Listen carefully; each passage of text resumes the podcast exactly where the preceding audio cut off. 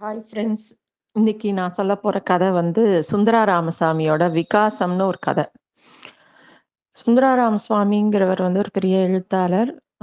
அவர் வந்து நாகர்கோவிலை சேர்ந்தவர். அவர் ஆக்சுவலாக ஒரு ஜவுளி கடை வச்சிருந்தார். இந்த கதையும் ஒரு ஜவுளி கடையில் நடக்கிற ஒரு கதை. இதுவும் ரொம்ப வருஷம் முன்னாடி நடந்த ஒரு கதை. அந்த ஜவுளி கடை வந்து அந் எல்லாம் பெரிய ஷோரூம்ஸ்லாம் வந்தது. அது அந்த காலத்து ஜவுளி கடை. ஒருத்தர் நிறைய சேல்ஸ்மேன் இருப்பாங்க. நம்ம கேட்குற துணியை எடுத்து போடுவாங்க. அந்த மாதிரி கடை அது. அந்த கடையில் வந்து ஒரு ராவுத்தர், ஒரு பாய் இருப்பார் அவர் வந்து அவர் தான் கணக்கு பிள்ளை. ஆனால் அவருக்கு ரெண்டு கண்ணும் தெரியாது. ஆனால் கணக்கு அபாரமாக சொல்லுவார் இப்போ நம்ம வந்து வரிசையா இது ஒரு 10 மீட்டர் துணி அது இருபத்தி ரெண்டு ரூபா ஒரு எட்டு மீட்டர் துணி முப்பத்தஞ்சு ரூபா இந்த மாதிரி ஒரு வரிசையா சொல்லிட்டே வரத்துக்குள்ளேயே நம்ம முடிக்கிறதுக்குள்ளேயே அவர் பதில் சொல்லிடுவார்.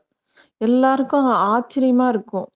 இவர் வந்து நார்மல் மனுஷனா? இல்ல இவர் வந்து ஏதாவது ஒரு அமானுஷ்யமான சக்தி உடையவராங்கிற மாதிரி எல்லாரும் அவரை பார்ப்பாங்க. அந்த அளவுக்கு அவர் செம்ம பிரில்லியன்ட். ராவுத்தர்.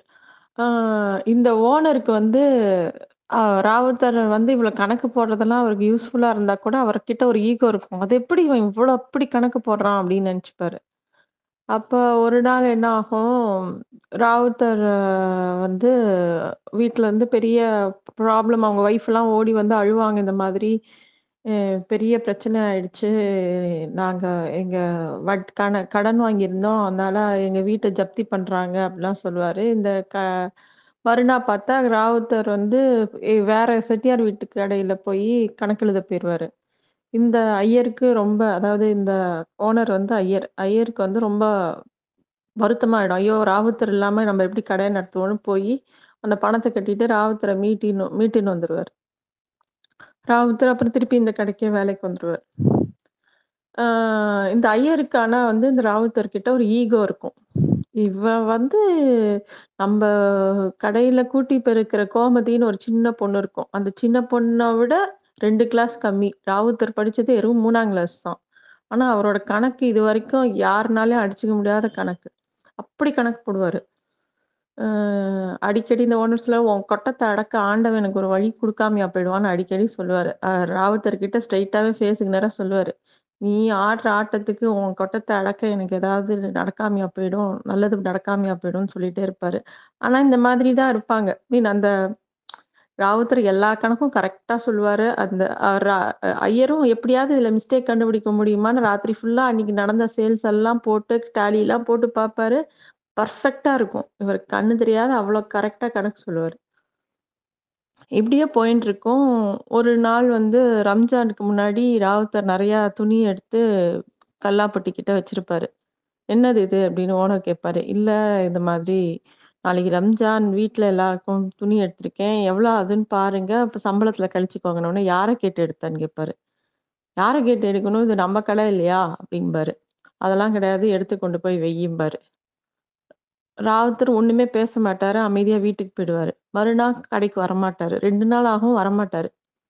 உடனே ஐயருக்கு பயமாயிரும். ஐயோ இனிமே டா ராவுத்தர் வரலன்னா என்ன பண்றது? அப்படின்னு சொல்லிட்டு அவர் பையனை கூப்பிட்டு, "டேய் நான் கூப்பிட்டேன்னு சொல்லாத. நீயா போய் அம்மா கூப்பிட்டாங்கன்னு கூட்டிட்டு வாம்பாங்க." இவர் போ இவன் சைக்கிள் எடுத்துட்டு போவான். அங்க ராவுத்தர் ரெடியா இருப்பாரு. "என்னப்பா அப்பா வ கூப்பிட்டு வர சொன்னாரா? அதை வந்துட்டேன்" அப்படின்னு வந்துடுறாரு இவங்களோட கோவம் அந்த மாதிரி தான். அப்பப்ப கோவம் வரும். உடனே சமாதானம் ஆயிடுவாங்க. அந்த ஓனரும், ராவுத்தரும். இப்போ ஒரு நாள் வந்து ஓனர் வந்து பாம்பே போயிருப்பார் பர்ச்சேஸ்க்கு. போயிட்டு வரும்போது விடிகாலம்பற நாகர்கோவில் வந்தோடனே வீட்டுக்கு வந்தோடனே எல்லாரும் ஏ எழுந்துருங்க, எழுந்துருங்க. சாமி கண்ணை திறந்துட்டாரு. நான் சொன்னேன்ல இந்த ராவுத்தரோட கொட்டத்தை நான் அடக்க போறேன்னு சொல்லிட்டு, சுவாமி என் கண்ணை திறந்துட்டாரு பாருங்க" அப்படின்னு சொல்லிட்டு, அவர் பேக்ல இருந்து ஒரு சின்ன மிஷின் எடுப்பாரு. எல்லாரும் ஆவலா பார்ப்பாங்க. அது என்னன்னா ஒரு கால்குலேட்டர். அவர் சொல்லுவாரு, நீ கணக்கு சொல்லு. எண்பத்தெட்டு மீட்டரு நாற்பது ரூபா வைக்க நாற்பது ரூபான்னா எவ்வளோ ஆகும் சொல்லுனோனே, "எனக்கு என்னங்க தெரியும் நான் ஒய்ஃப் சொல்லுவா. ராவுத்தரை தான் கேட்கணும்" அப்படிம்பா. இவர் ஐயர் வந்து போட்டு காட்டுவார் டக்குன்னு கணக்கு அந்த கால்குலேட்டரில் அந்த லேடிக்கு ஆச்சரியமா இருக்கும். "ராவுத்தர் மூலையே இந்த கால்குலேட்டருக்குள்ளே வச்சுட்டாங்களா?" அப்படின்னு கேட்பா அவ, அப்பாவியா. அப்புறமா வந்து அவர் வந்து சொல்லுவார் "இனிமே ராவுத்தரே தேவையில்லை இந்த ஒரு மிஷின் போதும். எல்லா கணக்கும் இது போட்டுரும்" அப்படின்னு சொல்லுவார் கடைக்கு போவார் அப்புறம் ராவுத்தர் வருவார் ஆனால் ராவுத்தரை கண்டுக்கவே மாட்டார் எல்லா கணக்கும் அப்புறம் கால்குலேட்டரில் தான். என்ன ராவுத்தருக்கு கண்ணு தெரியாதா? அவருக்கு புரியாது. எப்படி எல்லா கணக்கும் போடுறாங்கன்னு நினச்சிப்பார் அப்புறம் கோமதின்னு அந்த பெருக்கிற பொண்ணு வந்து தாத்தா கிட்ட ராவுத்தர் தாத்தா கிட்ட உட்காந்துட்டு, அந்த கால்குலேட்டர் வச்சுட்டு, "தாத்தா நீ ஒரு கணக்கு சொல்லேன்" அப்படின்னும். அவர் ஏதோ ஒரு கணக்கு சொல்ல டக்குன்னு போட்டு போட்டு காட்டும். உடனே அவருக்கு ஆச்சரியமா இருக்கும். இந்த கொ இந்த குழந்தைக்கு எப்படி இவ்வளோ கணக்கு தெரியும் அப்படின்னு. அப்புறம் அந்த கோமதி சொல்லும். இல்லை தாத்தா ஒரு சின்ன மெஷின் மாதிரி இருக்கு. அதில் எது போட்டாலும் நம்பர் சொல்லுது தாத்தா" அப்படிம்பாரு. ஓ! அவர் வந்து "அப்படியா?" அப்படின்னு சொல்லிட்டு பேசாத இருப்பாரு. அப்போ வந்து இந்த மாதிரி அந்த கால்குலேட்டர் வந்தவுனே அந்த கடையே வந்து கடையில் ஒரு பெரிய சந்தோஷமே போயிடும் இந்த பேச்சே ரொம்ப இருக்காது. அப்போ வந்து ஒரு பார்ட்டி வந்து ஒரு 16 வேஷ்டி வேணும்னு கேட்பாங்க. ஒரு கல்யாண இவங்க. அந்த வேஷ்டியே தீந்து போச்சு அப்படின்னு கடையில ஒருத்தர் சொல்லுவா சொல்லுவாங்க. உடனே ராவுத்தர் பேசுவாரு. யார் அது சொன்னது? போன இந்த அந்த வேஷ்டி வகை வந்து 36 வேஷ்டி நம்ம வாங்கினோம். நம்ம வந்து 20 சேல்ஸ் பண்ணிட்டோம். 16 வேஷ்டி இருக்கு. அங்க மூணாவது ரேக்ல ரெண்டாவது ரோல இருக்கு. கண்ணா போய் பாரு அப்படிம்பாரு. அவங்க போய் செக் பண்ணா கரெக்டாக அப்படியே இருக்கும். அதே மாதிரி இன்னொன்று சமயம் வந்து யாரோ ஒருத்தர் வந்து பாப்லின் துணி கேட்பாங்க. மீட்டர் பதினஞ்சு ரூபா ஐம்பது காசு அப்படிமா உடனே ராவுத்தர் வந்து யார்ரா சொல்றது விலைய? கரெக்டாக செக் பண்ணுறா அதோட விலை பதினாறு ரூபா இருபத்தஞ்சு பைசா அப்படிம்பாரு. உடனே ஓனருக்கு வந்து எரிச்சலாக இருக்கும். ஓனர் கேட்பாரு, "உனக்கு இந்த கடையில் எல்லா விலையும் தெரியுமா?" அப்படின்னு கேட்பாரு. "ஆ எல்லா விலையும் தெரியுமே. இந்த கர்ச்சீஃப் என்ன விலை?" அப்படின்னு கேட்பாரு. "ரூ. 1 15 பைசா" அப்படிம்பாரு. எல்லாத்துக்கும் விலை தெரிஞ்சு வச்சுப்பான். அந்த கடையே தன்னோடதுங்கிற மாதிரி ராவுத்தருக்கு எல்லா விலையும் தெரியும். என்ன ஸ்டாக் இருக்குன்னு தெரியும். அதாவது இவர் ஒண்ணு ஒண்ணு ஆன்ஸரும் சொல்லும்போது இதெல்லாம் கால்குலேட்டர் சொல்லாதுல்ல. கால்குலேட்டர் கணக்கு தான் போடும். எவ்வளோ ஸ்டாக் இருக்குன்னா சொல்லும். அதெல்லாம் ஒண்ணும் சொல்லாதுல்ல. அந்த மாதிரி இருக்கும். ஸோ இப்படி போயின்ட்டுருக்கும். ஒரு நாள் வந்து திரும்பி இது ராவுத்தர் வந்து அந்த கோமதிட்ட சொல்ல, "அநேகமா நாளைக்கு கடை கடை இருக்காது பாப்பா" அப்படிங்கு அப்படிம்பாரு.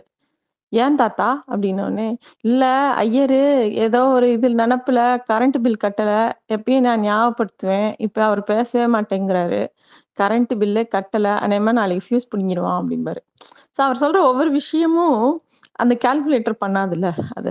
அப்படிங்கிற மாதிரி இருக்கும். அதோட பின்னாடி இருக்கிற உட்கருத்து. அப்புறம் ஒரு நாள் வந்து என்ன ஆகும், கடையை பூட்டிட்டு ஐயர் கிளம்பும்போது ராவுத்தர் சொல்வாரு, போகும்போது பையன்கிட்ட சொல்லு, ஐயர்கிட்ட சொல்லுங்க, நாளைக்கு உங்க அம்மா தெவசம்.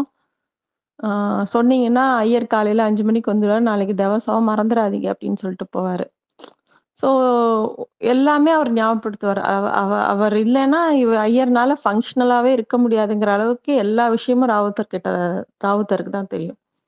இப்படி போயிட்டுருக்கும்போது, ஒரு நாள் எப்பயுமே இந்த கோமதி தான் கொண்டு போய் ராவுத்தர் ஐயாவை அவங்க வீட்டில் விடுவாங்க. அது வந்து அவரோட குச்சியை பிடிச்சிட்டு ஒரு மூணு கிலோமீட்டர் நடந்து தான் அவர் வீட்டில் விடும். அப்போ வந்து கோமதி சொல்லும், "தாத்தா நீ எப்படி இருந்தா தாத்தா? எல்லா கணக்கும் ஒன்றா தான் கேட்போம். இப்போ அந்த மிஷினை வச்சு போடுறோம். ஆ நீ நீ தானே எல்லாமா இருந்த. இப்படி ஆயிட்டியே தாத்தா" அப்படிம்போம். அதாவது இந்த விஷயங்கள் ஒவ்வொரு விஷயமா அவர் வந்து ஸ்டாக்கு இது எல்லாத்தையும் பேச, பேச அவரோட இடத்துல இருந்து மாறி ஓனர் பக்கத்துலயே வந்து ஸ்டூல் போட்டு உட்காந்துருவாரு, அந்த கடையில. அப்புறம் அவருக்கு ஓனருக்கு என்ன வாய்ஸ் இருந்ததோ, அதே வாய்ஸ் இவருக்கும் இருக்கிற ஆரம்பிச்சுரும் அந்த கடையில. அவர் சொல்லுவாரு, "இல்லடி, முன்னாடி தான் அந்த கால்குலேட்டருக்கு முன்னாடி நான் வெறும்னா குமா கணக்கு பிள்ளையா தான் இருந்தேன். இப்ப நான் ஜெனரல் மேனேஜர் ஆயிட்டேன்" அப்படிங்குவாரு. ஸோ இந்த கதை ரொம்ப சுவாரஸ்யமான ஒரு கதை.